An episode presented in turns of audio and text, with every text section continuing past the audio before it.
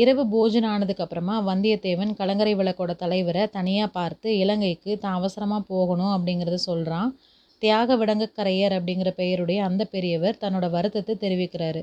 இந்த கரையோரத்தில் எத்தனையோ பெரிய படகுகளும் சிறிய படகுகளும் ஒரு காலத்தில் இருந்துச்சு. அவையெல்லாம் இப்போ சேது கரைக்கு போயிருச்சு. இலங்கையில் உள்ள நம்ம சைனியத்தோட உதவிக்காகத்தான் போயிருக்குது. எனக்கு சொந்தமாக ரெண்டு படகுகள் உண்டு. அதில் ஒன்று என் நேற்று வந்த இரண்டு மனிதர்களை ஏற்றிக்கிட்டு என் மகன் போயிருக்கிறான். அவன் எப்போ திரும்பி வருவான்னு தெரியாது. என்ன செய்யட்டும்? அப்படிங்கிறாரு. அந்த மனுஷங்க யார்? அவங்க ஒரு மாதிரி ஆட்கள் அப்படின்னு உங்கள் பொண்ணு சொன்னாலே ஆமாம் அவங்கள பார்த்தா எனக்கும் பிடிக்கல தான். அவங்க யார் அப்படிங்கிறதும் தெரியல. எதுக்காக போகிறாங்க அப்படிங்கிறதும் தெரியல. பழுவேட்டரையரோட பண இலச்சனை மோதிரம் அவங்கக்கிட்ட இருந்தது. அப்படி இருந்தும் நான் என் மகனை போக சொல்லியிருக்க மாட்டேன். ஆனால் என்னோட மருமக ரொம்ப பணத்தாசை பிடிச்சவ. பை நிறைய பணம் கொடுக்குறத அவங்க சொன்னதை கேட்டுட்டு புருஷனை போகணும் அப்படின்னு வற்புறுத்தினான். இது என்ன ஐயா வேடிக்கை? வீட்டில் உலக அனுபவம் இல்லாத ஒரு சின்ன பெண் சொன்னால் அதைத்தான் உங்கள் மகன் கேட்கணுமா? அப்படின்னா வந்தியத்தேவன். அப்புறம் கொஞ்சம் தயக்கத்தோட மன்னிச்சுக்கோங்க அது உங்களோட குடும்ப விஷயம் அப்படிங்கிறான். அப்பனே நீ கேட்குறதுல தப்புன்னும் இல்லை. என் குடும்பத்துக்கு சாபக்கேடு ஒன்று உண்டு. என்னோட மகன் அப்படின்னு தயங்குறாரு. வந்தியத்தேவனுக்கு அப்போது சேந்தன் அமுதன் இந்த குடும்பத்தை பற்றி சொன்னது நினைவுக்கு வந்தது. உங்கள் மகனால் பேச முடியாதா? அப்படிங்கிறான். ஆமாம் உனக்கு எப்படி தெரிஞ்சுது? அப்படிங்கிறாரு பெரியவர். சேந்தன் அமுதனையும் அவன் அம்மாவையும் பற்றி அவங்க வீட்டில் தான் தங்கி இருந்ததை பற்றி வந்தியத்தேவன் அவர்கிட்ட சொல்கிறான் ஆகா அந்த ஆள் நீதானா? உன்னை பற்றி செய்தி இங்கே முன்னமே வந்துருச்சு. உன்னை நாடு முழுக்க தேடுறாங்களாமே. இருக்கலாம் அதை பற்றி எனக்கு தெரியாது. நீ ஏன் இலங்கைக்கு அவசரமாக போக விரும்புகிற அப்படிங்கிறது எனக்கு இப்போ தெரியுது. பெரியவரே நீங்கள் நினைக்கிறது சரியில்லை. என் உயிரை காப்பாற்றிக்கிறதுக்காக மட்டும் நான் இலங்கைக்கு போகலை. அங்கே இருக்கிற ஒருவருக்கு ரொம்ப முக்கியமான ஓலை ஒன்று கொண்டு போகிறேன் நீங்கள் வேணும்னா அதை பார்க்கலாம். தேவையில்லை. இளைய பிராட்டி உன்னை பற்றி எழுதியிருக்கிறதே எனக்கு போதும். ஆனால் இந்த சமயத்தில் நீ கேட்குற உதவி என்னால் செய்ய முடியாது. இன்னொரு படகு இருக்கிறதா சொன்னீங்களே? படகு இருக்குது. தள்ளுறதுக்கு ஆள் இல்லை. நீயும் உன்னோட சிநேகிதனும் தள்ளிட்டு போகிறதா இருந்தால் தர்றேன். எங்கள் ரெண்டு பேருக்கும் படகு ஓட்ட தெரியாது. எனக்கு தண்ணீர்னாலே கொஞ்சம் பயம். அதிலும் கடல்னா படகு ஓட்ட தெரிஞ்சாலும் அனுபவம் இல்லாதவங்க கடலில் படகு ஓட்ட முடியாது. கடலில் கொஞ்சம் தூரம் போயிட்டா கரை மறைஞ்சிரும். அப்புறம் திசை தெரியாமல் திண்டாட வேண்டியிருக்கும். என் கூட வந்தவனை நான் கூட்டிகிட்டு போக முடியாது. அவனை மூலிகை சேகரிக்கிறதுக்காக இங்கே தான் விட்டுட்டு போக போகிறேன் ஏதாவது ஒரு வழி சொல்லி நீங்கள் தான் உதவி செய்யணும். ஒரு வழி இருக்குது ஆனால் அது எளிதில் நடக்காது. நீயும் முயற்சி செஞ்சு பாரு. அதிர்ஷ்டம் உன் பக்கம் இருந்தால் நடக்கும். நான் என்ன செய்யணும் பெரியவரே? சொன்னால் கட்டாயமாக செய்கிறேன் அப்படிங்கிறான் வந்தியத்தேவன்.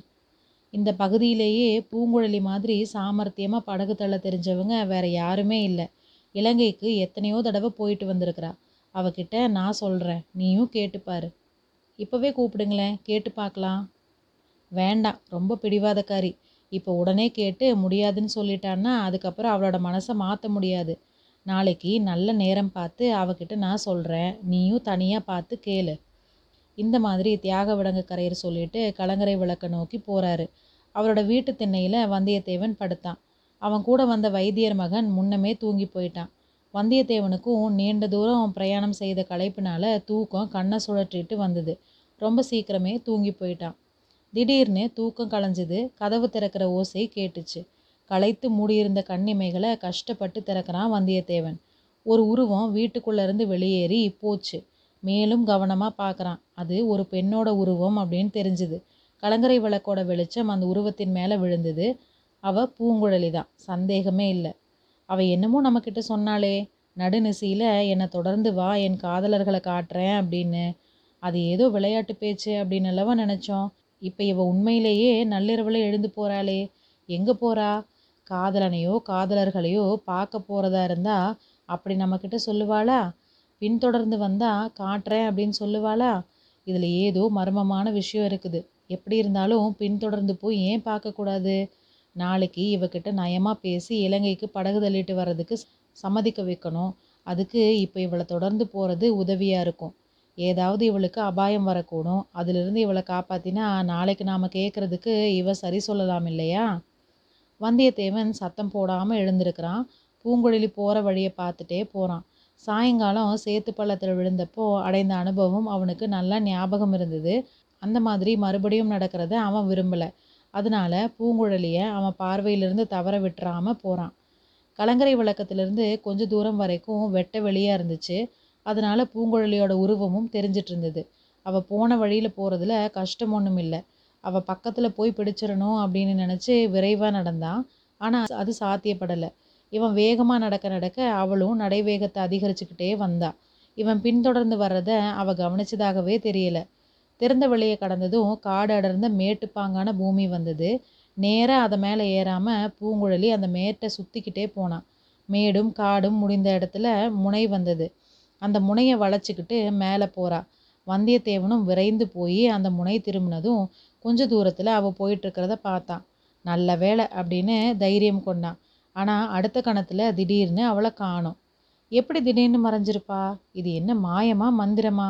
அங்கே ஏதாவது பள்ளம் இருந்திருக்குமோ? ஓட்டமும் நடையுமா போய் பூங்குழலி எங்கே நின்று மறைஞ்சா அப்படின்னு போய் நின்று பார்க்குறான் நாலா பக்கமும் பார்க்குறான் மூணு பக்கங்களில் அவள் போயிருக்க முடியாது.